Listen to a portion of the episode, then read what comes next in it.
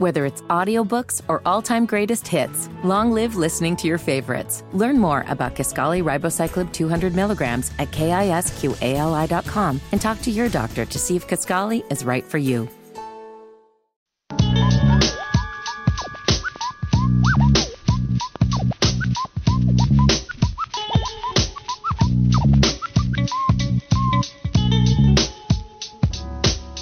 The one o'clock hour on Wes and Walker, Sports Radio 927 WFNZ. We're gearing up for the Panthers Seahawks matchup this weekend. Wes, I'm looking at Geno Smith's numbers. Mm-hmm. It's absolutely crazy what this guy is doing. We were just talking about West Virginia quarterbacks because JT Daniels, yes, has decided to enter the transfer portal again. Mr. Transfer Portal himself. This next team will be the fourth college football team he will have suited up for. USC to Georgia Georgia to West Virginia, and now he'll go play somewhere else. So certainly no Geno Smith tenure at West Virginia for JT. I think he just likes touring schools at this point. Would you be able to transfer four different times, three no, different that's, times? That's just too much. Getting to know new teammates, and I mean, if I was his dad, I'd just be like, son, well, I'm tired of coming to all these places. My question is, because Fitty, you're the one that told us that. Did you see the whole notepad screenshot thing from him? You can't do it if it's your third time transfer. No, not at all. We don't want to hear it anymore after that. no, I did not. I just saw it on uh, on Facebook. The Sports Illustrated had had the picture of him in his West Virginia gear, saying that the five star quarterback does intend to transfer. And, and and I just wonder, like at at what point do do parents intervene? Because what you kind of brought this up, Yeah. like it, during the break. At what point do do parents make their kids follow through with their commitments and say, "Look, this is going to be your fourth team in five, six years of playing college football. Like this is ridiculous." I mean, I, I know West Virginia had a bad year, and Neal Brown is probably going to get fired probably during the season next year. But like at some point, stick out to what you committed to and be part of the reason why maybe Neal Brown doesn't get fired and West Virginia actually wins some meaningful football games. It's nothing you could do really. I mean, when it's your kid, once they hit that college age, they're kind of on their own. I know when I transferred, my mom was not happy that I was leaving Florida. Uh, she did not like it, especially the fact that I was going to Wake Forest. She told me that a few times. She did not like Oh, why? Because she felt like you know my mom she really turned into a football mom. Like my mom liked football when i was a kid but it was more just nfl but then once i started playing high school and watching a lot more college football she got more into that. So she loved the atmosphere of florida with the fans and how intense it was and things like that. It- going to Wake Forest is night and day It's especially when you're talking about fan You're- bases and stuff like that. So she missed that she wanted that type of environment so she was not thrilled that i was going to wake forest Did she want you to transfer to a different school or just really stick it out at Florida? Um, I won't say really stick it out at Florida, but she just she wasn't thrilled. It took a lot of coaxing from the coaches to get her to feel okay about it. Yeah. but How important was it for you to have mom sign off on your decision before you actually committed to go to a different transfer it, school? it didn't matter. yeah, you were you need to go to Wake. Yeah, I wanted to go where I wanted to go. So Yeah. you know, that's why I said once your Right. kid gets to that college age, there's not much you can do. They're gonna do what they want to do, and if you rebut, they're gonna, you know, kids are gonna be, you know, Dad, I'm not a kid anymore. Right. Well, I mean, well, how old is JT Daniels now? Right? Like he's got a grown man. I mean, he is. So I, I don't know about the parents, and that's why Cowherd writes in. I don't know if this is the Colin Cowherd, but a Cowherd writes Mm-hmm. in. Tell me you don't have a kid without telling me you don't have kids.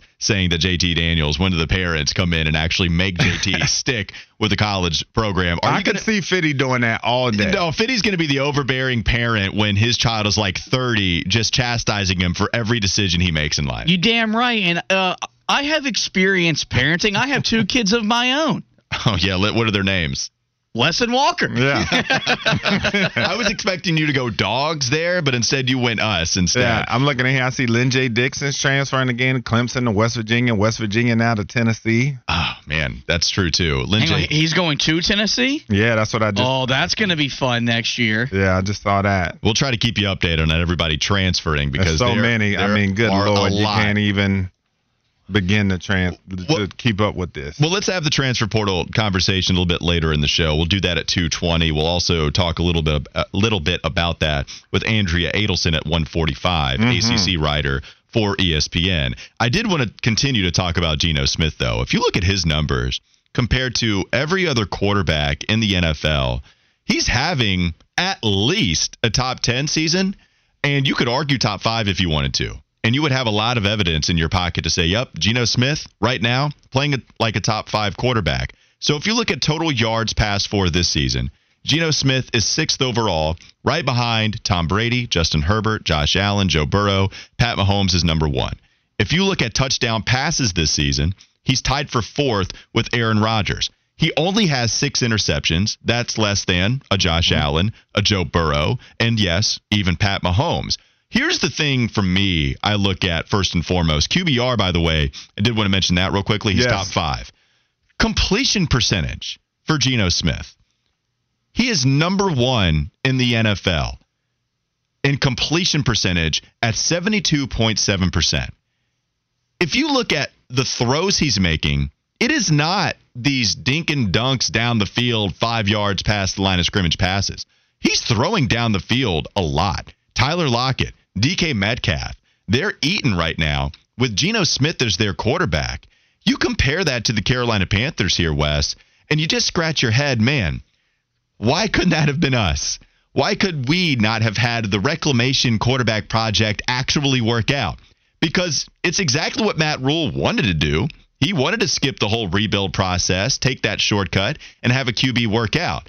The thing is, Geno Smith always had crazy amounts of talent. Mm-hmm. He just would turn it over all the time.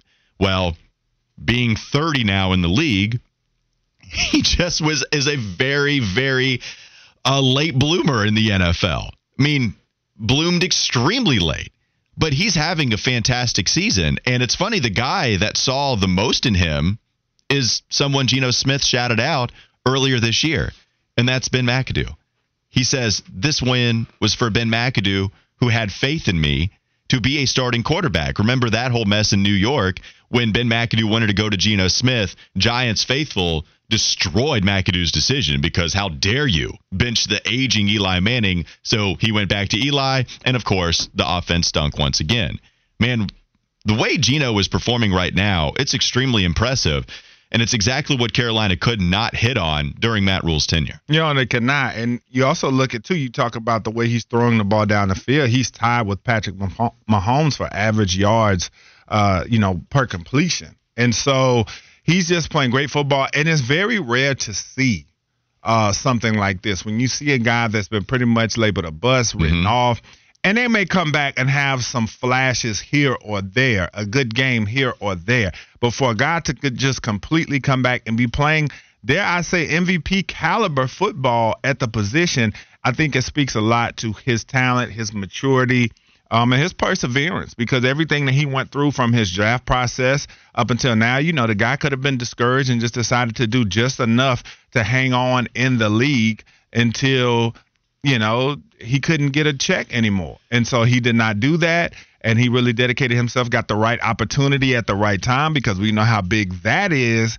in the NFL. And it's it's just been amazing. It's one of the more amazing stories that I could think of, uh, you know, since I've been watching football for a guy to bounce back like he has. I mean, uh, he's so much fun. That's the thing. He's throwing downfield. He's completing all these passes. He's leading a winning football team off the heels, by the way, of a Super Bowl winning quarterback that left not in the most gracious of terms, but Russell Wilson is one of the best athletes in Seattle sports history. I mean, the way that he was able to accomplish a Super Bowl win, that matters. And yes, that was off also because of a great defense, but Russell Wilson was a very good quarterback, as weird as he might be in the locker room. Very good. And now here's Geno Smith, who is better. Who is better than Russell Wilson yeah. by leaps and bounds this year? It's in, it's insane the type of leap he took. Yeah, you look at it since 2015, he's had nine touchdown passes up until this year. So I mean, this is a guy that, like he said, people tried to write me off, but I didn't write back. And so I think for him, it's got to be tremendous. And I think he needs to be a, a, a, a beacon of hope for a lot of quarterbacks that go through his situation, like we talked about maybe with a Sam Darnold. Do, Even dare I me. say a Baker Mayfield, uh, guys that look at a guy who's been written off, cast aside. Go ahead. Well, uh, no, you tell me, right? Can he? Do you think there is a shot for a Sam Darnold because you talk about how rare it is. It is. Mm-hmm. It's, it's what makes this story so impressive, so Yes. amazing. This does not happen. He can be a beacon of hope. I don't know if I see it with Sam Darnold. I'd see it more with Sam than I do Baker. I think you have more of the tools with Sam Darnold to put it together than you do with Baker Mayfield because Geno was always a guy that was willing to throw the ball downfield, that had an impressive arm, that threw. He was more impressive to me in college, Geno was, than Baker, right? Like Baker was real accurate, but man, people forget, like, Geno, what was it? Was Stedman Bailey on that team running with Tavon Austin? He had a couple of weapons on the outside, but he was throwing the ball down the field constantly. So much fun. And now we're reminded of what Geno Smith was doing in college this year. Can we ever get to that with Sam Darnold? I don't think so. It's a you? lot. That's a tall Uh, no, order to ask for. that's a that's a tall order to ask for for any player just to come back after so many uh, tough seasons to bounce back and be an MVP caliber candidate. So many things have to go right. I mean, hell, Seattle traded for Drew Lock, so they didn't even suspect that Geno Smith was capable of this type of uh, you know output. So. Mm-hmm. I would say the odds definitely point towards no for Sam Darnold having that type of career renaissance like. Well, Geno that's also a great point. It, it it really wasn't supposed to be Geno Smith's Right. job. It was supposed to be Drew Lock. He's been the biggest surprise in the NFL to me by far. Well, and it's the consistency. You're right about that. It's not just this lone game from PJ Walker against Tampa Bay and then pretty much comes down to earth after that. Geno Smith just last week against the Rams led a game-winning drive where he throws a touchdown pass to DK Metcalf, who yes, is an excellent receiver. Tyler Lockett, also a very good receiver. But it also goes to show you sometimes situations they'll help a quarterback mm-hmm. with all that talent. Sometimes it just doesn't work out. Like I don't think there's any excuse for Baker Mayfield to not have worked out here in Carolina. Same thing, I guess, with Geno at this point, but because you gave him all of the skill positions and everything is better, he's able to thrive. Sometimes it's these situations that allow you to flourish. Speaking of the receiver position, when we compare Carolina to Seattle, they have a fantastic duo. Tyler Lockett, I believe, has scored a touchdown in five straight games. We just saw DK Metcalf. He was awesome a couple of years ago. Seattle's offense was so bad, numbers were held in check. This year, he's starting to flourish again. How would you rank those top three receivers? Because they're going to be the three best pass catchers in this game on Sunday. How would you rank those three wide receivers? Ooh, um, DJ Moore included, by the way, with Carolina. no doubt. So we pick them by who do we think is the the best? Well, just give me one, two, three. Yep. Who do you think is is the best? I I mean, I can go right now. I've kind of got it down the list. I go DK Metcalf. I was gonna say I go DK DJ Lockett. That's exactly what I would roll with. Yeah, I think DK Metcalf. You just can't really mess with the physical attributes he brings. And people were scared because of the agility in the combine. It, I never saw a more polarizing combine from a player. When he was in the combine, his 40 was ridiculous.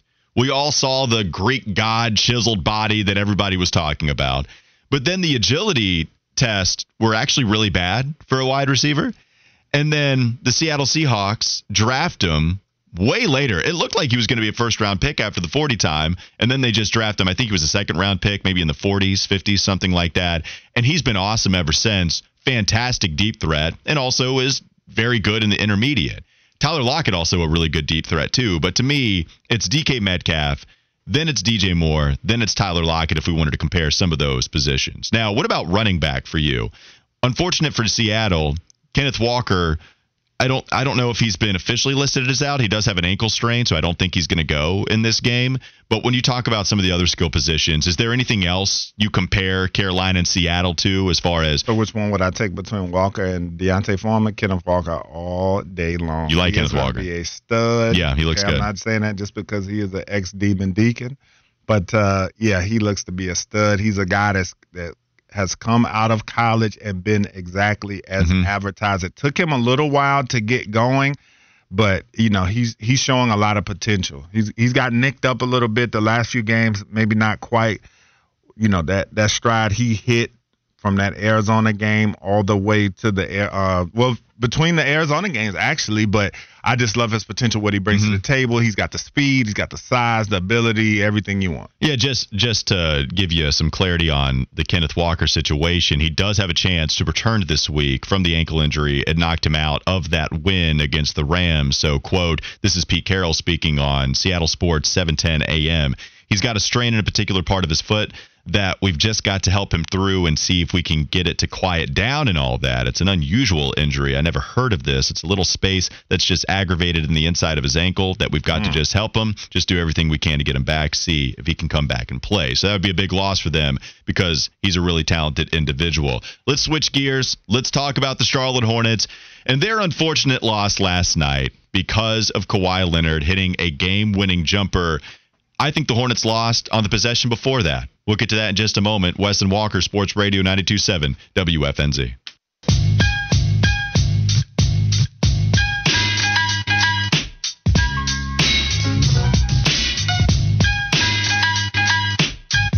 Well, he had three options really, and they did a good job. You know, I mean, it's 1.4 seconds. It's not an easy one.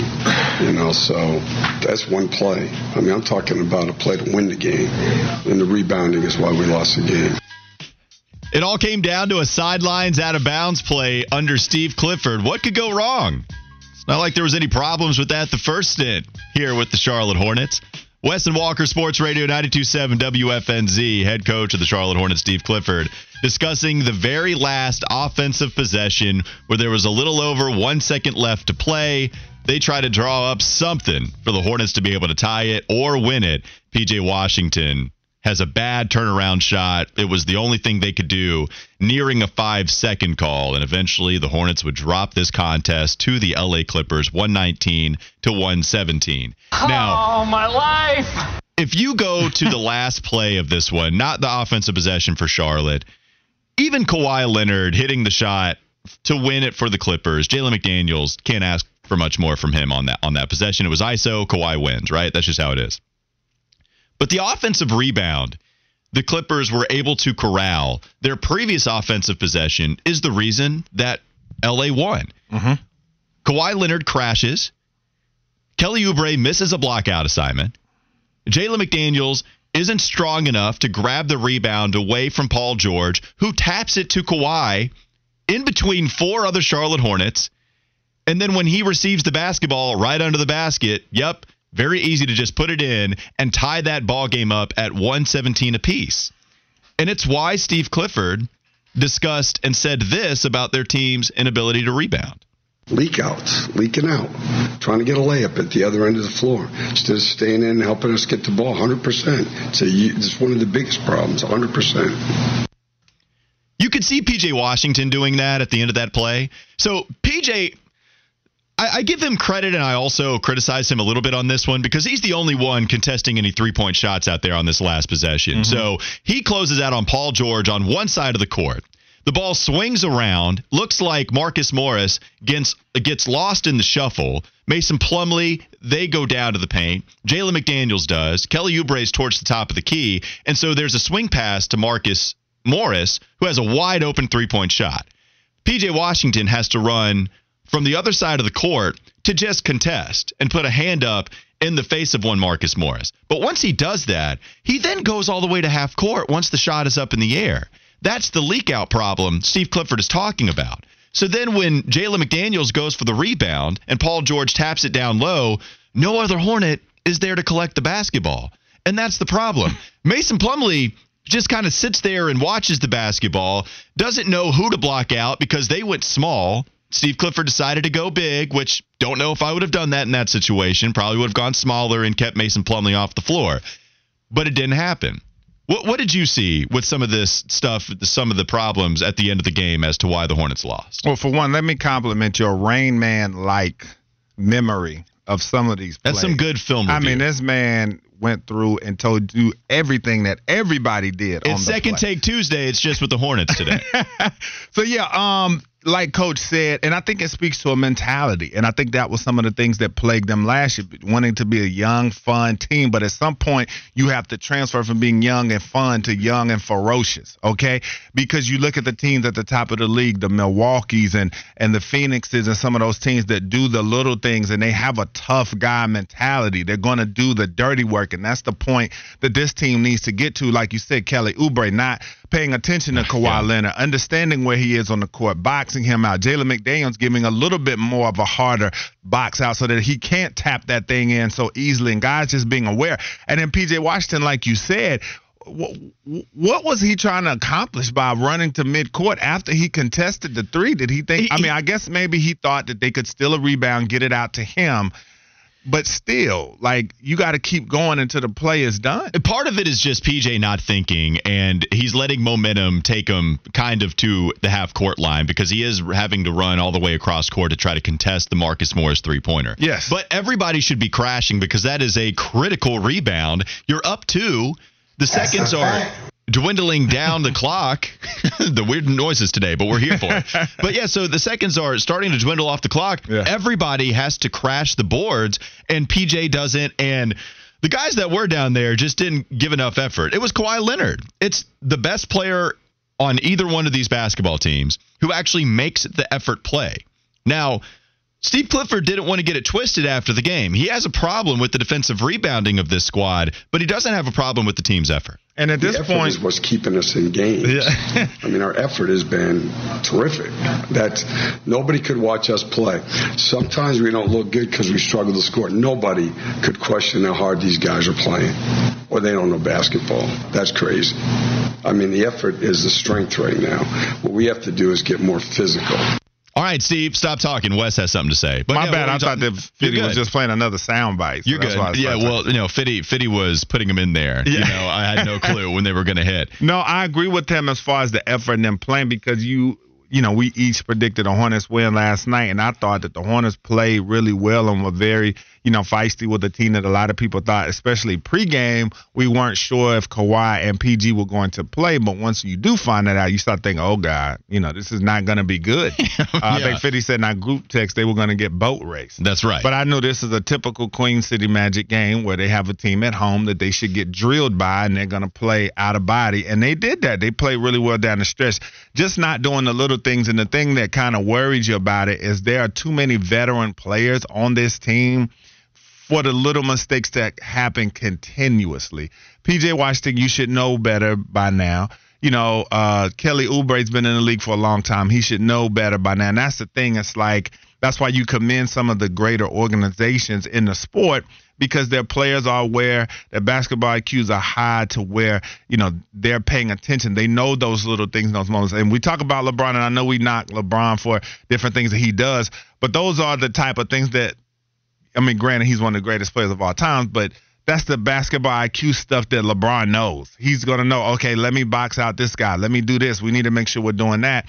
And those are some of the little things you worry about with the Hornets is when will those type of messages, when will situational basketball start to sink in? Because that is the difference between, uh, you know, you winning and losing. I, I did see some people on my Twitter timeline last night angry with Steve Clifford for going small or going big, excuse me, while the Clippers had Marcus Morris at small ball five because Mason Plumlee was out there in clutch time situation, right? So Hornets went big, Clippers went small, and I think that's kind of what led to the confusion where Mason Plumlee leaves a wide open shooter in Marcus Morris who is playing that small ball center, center spot. My only defense of that is who else do you trust in that situation? Okay, you don't want Mason Plumlee on the court. Cool, I'm kind of with you.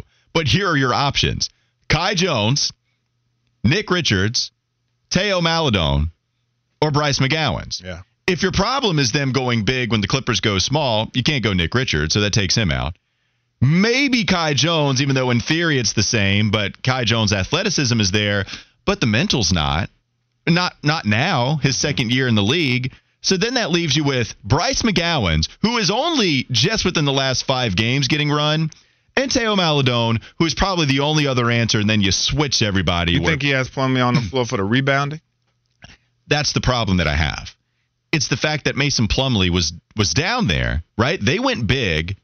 so they could reap the benefit of being bigger than everybody by grabbing the rebound, and Mason Plumlee doesn't do it. That's the problem. If you are going to stay big, then you have to do the big type thing in grabbing the rebound over everybody that is shorter than you. Yeah. And they couldn't do it. Yeah. Part of that's blocking out. Part of that is just Mason Plumlee not being in the right spot at the right time. But that was an issue. And so if you wanted to criticize Steve Clifford for that, okay. I just don't know who else you're going to go to. Really, the only answer, in my opinion, is Theo Maledon. And then you switch everybody down to the point where PJ Washington is playing small ball five, which, okay, I, I could see that lineup. I wouldn't hate it based off what Theo was doing. This leads to the conversation James Borrego, Steve Clifford. Mm-hmm. Because a lot of people were critical of the Charlotte Hornets organization letting go of JB after the play in game last year. And the timing was interesting because they waited a week after the play in game before they decided, all right, we're going to go in a different direction. JB, you're out of here.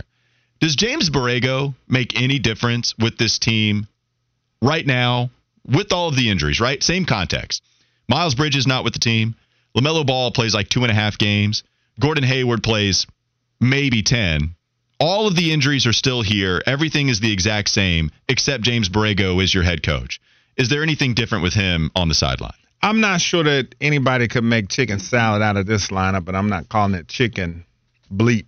But I'm just saying it would Thank be hard for anybody to win uh, big with, with with this lineup. It's just my thing is that you know defense and and again he has such a caveat with the injuries. I just said that I felt like defense was supposed to be a specialty. Not that I expected the Hornets to be a top five unit.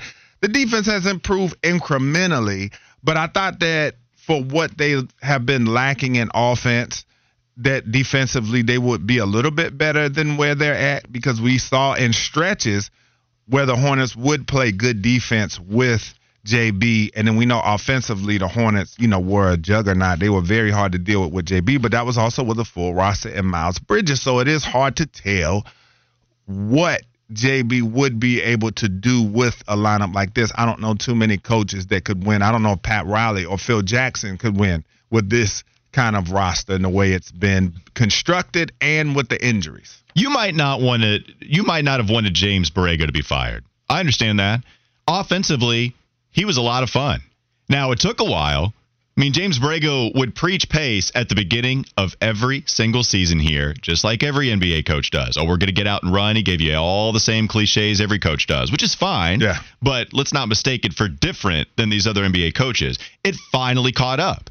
LaMelo Ball is a one man transition basket himself, so he's going to help any team's pace as soon as he steps onto your court. But James Borrego had an offense working that was a lot of fun. I think James Borrego's best attribute as a coach was his ability to draw up a play. When you needed something, he relied a lot on Terry Rozier, but you know what? Terry's a great shooter. So let's go ahead and use that benefit that you have on the roster with his catch and shoot ability. He he was awesome at drawing up plays. James Borrego isn't doing anything much different with this roster as currently constructed, man. Like this team is so shot. Steve Clifford didn't even realize that he was going to get this roster. He told you, we've talked about it quite a bit, said he did not want to be a part of a rebuild. He talked about how much playoff success matters to him because he hasn't experienced it yet. He got to a playoff appearance twice, maybe three times. Yeah, three times. Once with Orlando, his most recent time, when he actually stole a game against the champion Raptors in game one of the Eastern Conference uh, playoffs, and then would get swept by Kawhi and everybody. And we can all remember the 2016 playoff appearance against Purple Shirt Guy, where the Hornets drop the seven game series to the Miami Heat. He's never experienced playoff success, and that's what he wants. But you're not going to get it here. Nope. Not right now. And I don't know if you're ever going to get it. Because I don't know if the Hornets are going to bring back Miles Bridges. I don't know if another team is going to decide to sign him despite the felony domestic violence charge. I don't know if they're going to trade Terry Rozier or Gordon Hayward. That's certainly a possibility still. And if they don't, then you still have a lot of money on your payroll. You're paying guys that aren't second or tertiary stars. So you still have LaMelo. It's going to be tough, Wes. This is the problem. When we talk about what this team can accomplish now, I think that's why I look at this and say, hey, there's no head coach doing something different with the roster currently constructed. No, not at all. And we talked about it. This offseason went about as bad as it could. The season has been hit after hit after hit for the Hornets. And the thing is, you know, you hate to start talking about it already, but especially for Clifford's sake, if you really like him and really want him to stay, what are you going to do to be able to entice him? Because this team has the looks of a rebuild. And we're going to see as the All Star break approaches, are they going to trade Rozier? Are they going to trade Hayward? Because if they do that, we're really in a rebuilding stage here. As far as now, we don't know what pieces we'll get back, but we don't think it's going to be pieces that are going to make you a contender. So I wonder sometimes, you know, that does Coach Cliff, dare I say, regret, you know, his decision because it seems like ever since he made it, everything has gone kind of not his way as far as him catching a break. And so I don't think I would dare to say I don't know that we'll get to see this team at full strength as the season goes along. I mean, what are the chances we're going to see Rozier, Hayward, Melo, everybody, it Dennis Smith's now. back? You know, when are we going to see everybody this season? Yeah. This just stinks. 704 570 9610. You can text us through the Garage Door Guru text line what you think about this Hornets team. Let's go to a Fitty Flash before we welcome Andrea Adelson to the program. What you got, Fitty? Some news coming out of the NFL. Uh, Lamar Jackson has a PCL sprain, and according to a tweet released by uh, Adam Schefter, the the sideline or this often sidelines players for one to three weeks. And Ravens head coach John Harbaugh has already said that it is less likely that Jackson will play this Sunday against the Steelers. And Cowboys owner and general manager Jerry Jones told 105.3 The Fan in Dallas there is no timetable for a decision on Odell Beckham Jr. He was in Dallas last night, even pulled up to the Mavs games with some Cowboy players, including Micah Parsons. So th- there's some NFL news on a Tuesday. Um, yeah, I'll ask you guys this question really quickly. Depending on the severity of the injury to Baker Mayfield or, or to Lamar Jackson, does Baker Mayfield become an option for the Ravens to at least back up Tyler Huntley in the interim. Yeah, I mean, maybe to back up Tyler Huntley. It's definitely not to start, but also we're seeing rumors that the Rams are becoming the favorite now. Kyle Shanahan said it would be a surprise to me if we decided to pick up Baker Mayfield. They just signed Josh Johnson again, but the Rams are slowly becoming that team that is the favorite to uh, sign Baker Mayfield off of waivers, and so that's what I that's where I expect him to go. Um, hate to see Lamar Jackson though hurt because I don't want to see him miss any games. Yeah, you hate to see it. I don't know why they would bring in Baker Mayfield. He doesn't fit into what they do at all. Um, but can you imagine Baker with that receiving corps? Right. I mean, if, if that's the problem, I mean, yeah, Baker's not going to be helping that. Out. Correct. So yeah, I'm not.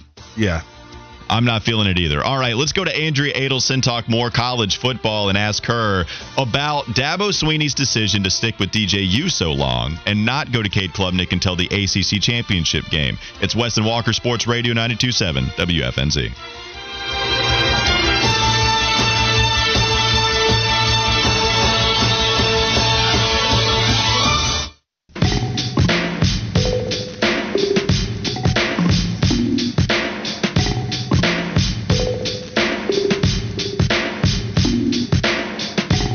And Walker Sports Radio 927 WFNZ. Walker Mail, Wes Bryant, Josh Fitty Marlowe here on Sports Radio. We'll now welcome in Andrea Adelson of ESPN.com, an ACC writer, to the Bodyworks Plus guest hotline. You can follow her on Twitter at A Adelson ESPN. Andrea, thank you so much for the time. How are you? I'm great. How are you guys? Yeah, we're doing well, Andrea. Andrea, really appreciate you joining us. And I did have this question about the ACC championship following the chaos that did take place in all of college football. I did not expect North Carolina to get beat down like that against the Clemson Tigers, but it really happened after Dabo Swinney made that decision to go to Cade Klubnik as the starting QB the rest of the way. Are you one that asks the question why Dabo did not go to Cade Klubnik sooner, or do you kind of understand the timing of how the quarterback decision eventually played out? Uh, I believe it was after the first touchdown drive that Cade Klubnik led that I tweeted, wait, why did he not play him last week against South Carolina? So, yeah, I definitely question that along with a lot of other folks because it wasn't just what he was doing with the offense it was the way the entire team seemed to be lifted. The energy seemed to be a whole lot greater. Even the way the defense played, right? Because North Carolina marched down the field. It looked like it was going to be easy for Drake Maye, and then suddenly they make a change at quarterback, and now the defense starts to play a lot better. So to me, it just felt like it gave the entire team a lift. And we saw that already previously this year against Syracuse, right? I mean, Cade Klubnik goes into that game. DJ had three turnovers. They're down. And then everybody, their game is raised, and the defense doesn't allow another point from Syracuse, and Cade Klubnik makes the plays that are needed to be able to win the game. So, um, yes, I question it. I know Dabo was asked after the game whether he had any regrets about not putting Cade Klubnik against South Carolina. He says no but uh, I, I feel like if he was really like searching deep down inside, maybe that would be a different answer. Well, and look, not to just continue to criticize DJU and his play this season because he did have quite a few good games. His ground game early on was excellent, but there are some Clemson Tigers fans that are criticizing this decision to the point where they believe they might have made the college football playoff had Dabo Swinney made the decision to go to Cade Klubnik sooner. Is that too far that Dabo cost them a shot at the college football playoff by sticking with DJU, or is there some validity to that? Well, if you believe that he should have replaced DJ against South Carolina when he was very clearly struggling, and Clemson had a lead in that game, and all they needed in the fourth quarter was one drive that they were able to sustain to get a few first downs to take time off of the clock, um, then yeah, you feel like if they had given Cade an opportunity and he's able to hold on to that lead Clemson sitting right there in great position over Ohio State, which wasn't an ACC champion. But it's hard to really hold on to that or to dwell onto it because that's not what happened. And I do agree with with Dabo and what he said that they weren't even in the position to make it to the ACC championship without DJ because there were some games along the way this year where he played outstanding. They would have lost to Wake Forest um, if he had not played the way that he did in that game. Uh, they would have lost to Florida State if he'd not played as well as he did in that game. So there are absolutely points along the way where DJ looked like he was getting it together. You know, my question, uh, which you know I, I I I would love to have an answer to at some point. Maybe it doesn't even matter. Is you know if they felt against Notre Dame that that might be the game where Cade finally kind of takes the, the quarterback reins from, from DJ, and that's kind of what Dabo alluded to in his post game press conference. If they felt maybe that would be the time, and they put him in a disastrous situation because they're already losing in that game, and Notre Dame's defense was playing lights out, and, and they, they don't complete the comeback, they can't win. Suddenly now, what you don't think he's ready until the ACC championship game and oh by the way we're still going to start DJ the first two drives and then put Cade in. And now it makes sense to me why DJ struggled in those first two drives because he knew he was being mm-hmm. pulled for the third series. So what do you think is going to happen when you already know I'm about to get benched and this guy's going to take my job? You think he's going to go out and play his best football? So um, I just think the situation could have ha- been handled a whole lot better from the start of the season to where it ended up. And the fact that they're not in the playoff, we could sit here and debate one way or another whether it was Dabo's fault or not the fact is, this team won its seventh ACC championship in eight years, and those players on the field afterward, yeah, they weren't complaining about not going to a playoff. They were genuinely thrilled and excited to be ACC champions again and to be getting getting to go to the Orange Bowl. So I think a lot of this debate about whether or not they missed a chance at the playoff is us here in the media and not really happening in the locker room. Andrea Wes Bryant here to flip the page and talk about the North Carolina Tar Heels. Were you surprised at the run they were able to make this season? Where do you feel like they stand right now as a program? And do you think that Drake Maye will continue to be a part of that program going forward?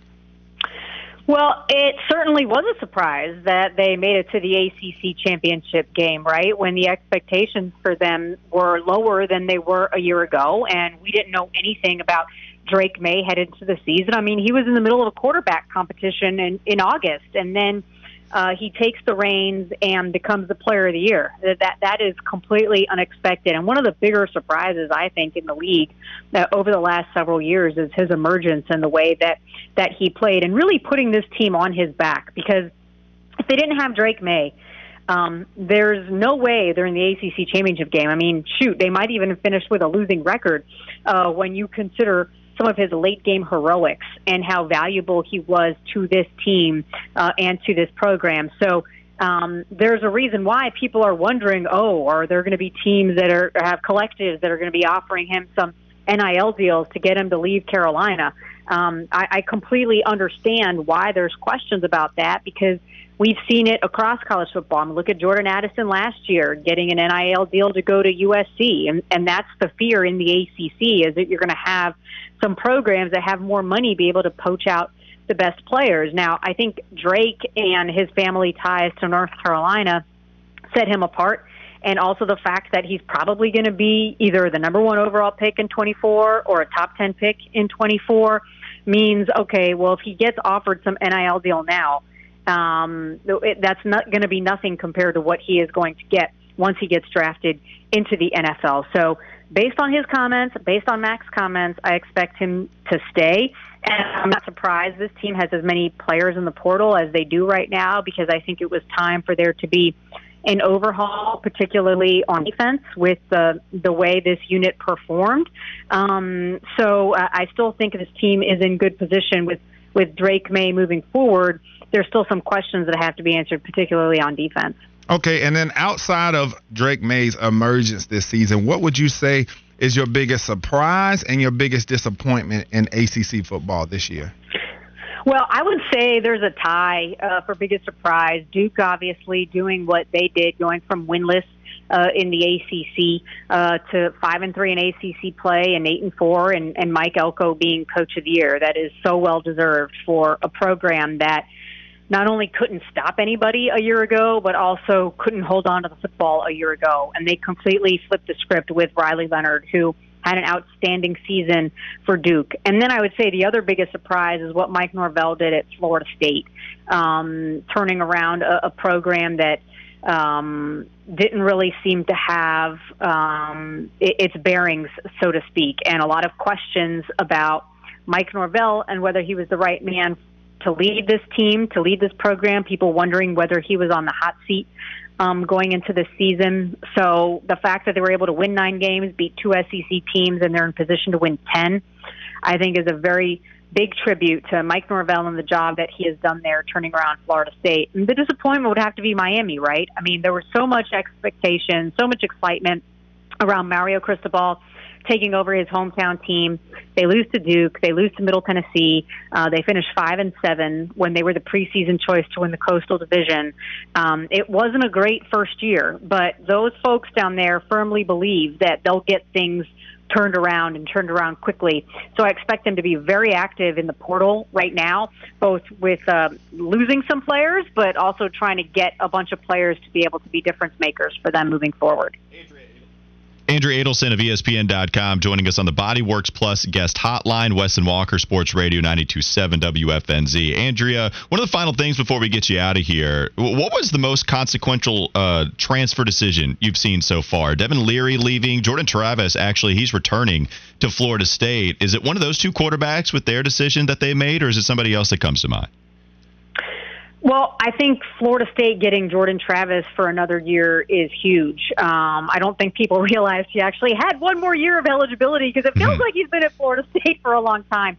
Uh, and so I think there's going to be a lot of people looking at Florida State without divisions next year as a team that may be picked to make it into the uh, ACC championship game. I wasn't as surprised about Devin Leary, quite honestly, because I think going into the year, everybody expected this to be his final year at NC State, right? That he was going to have a great year. He was going to go to the NFL draft. And things didn't quite work out that way because of the injury. And so I understand why, you know, he's headed into the portal to try to get a fresh start. Obviously, a new offensive coordinator that's going to be coming into NC State. NC State looks like they've got a couple of quarterbacks who can, you know, pick up the reins um, w- with Devin Leary uh, moving on. So, quite honestly, um, none of the none of the names that have entered the portal from the ACC have been surprising or shocking to me. Um, I would say the decision of Jordan Travis to come back may end up paying the greatest dividends for uh, Florida State headed into next year. That's Andrea Adelson of ESPN.com joining us on the Bodyworks Plus guest hotline, talking some ACC championship as well as some of the transfer decisions made in the ACC. Follow her on Twitter at A Adelson ESPN. Andrea, thank you so much for the time. Thank we really you, appreciate it. Of course. Good to talk to you guys. Thanks for having me. Absolutely. One of the best in the business. College football writer. David Hale, too. ESPN has a couple of great ones for this area, writing about the ACC. David Hale and Andrew Adelson just joining us there. We'll put that up on the website later for you to be able to find. We'll also tweet it out on our Twitter handle, Wes and Walker. How do you spell it, though? I always forget. W E S A N D W A L K E R. Follow us if you uh, we get to a thousand followers. We'll send you two million dollars via Cash App. More, more from Wes and Walker on Sports Radio 92.7 WFNZ coming up next.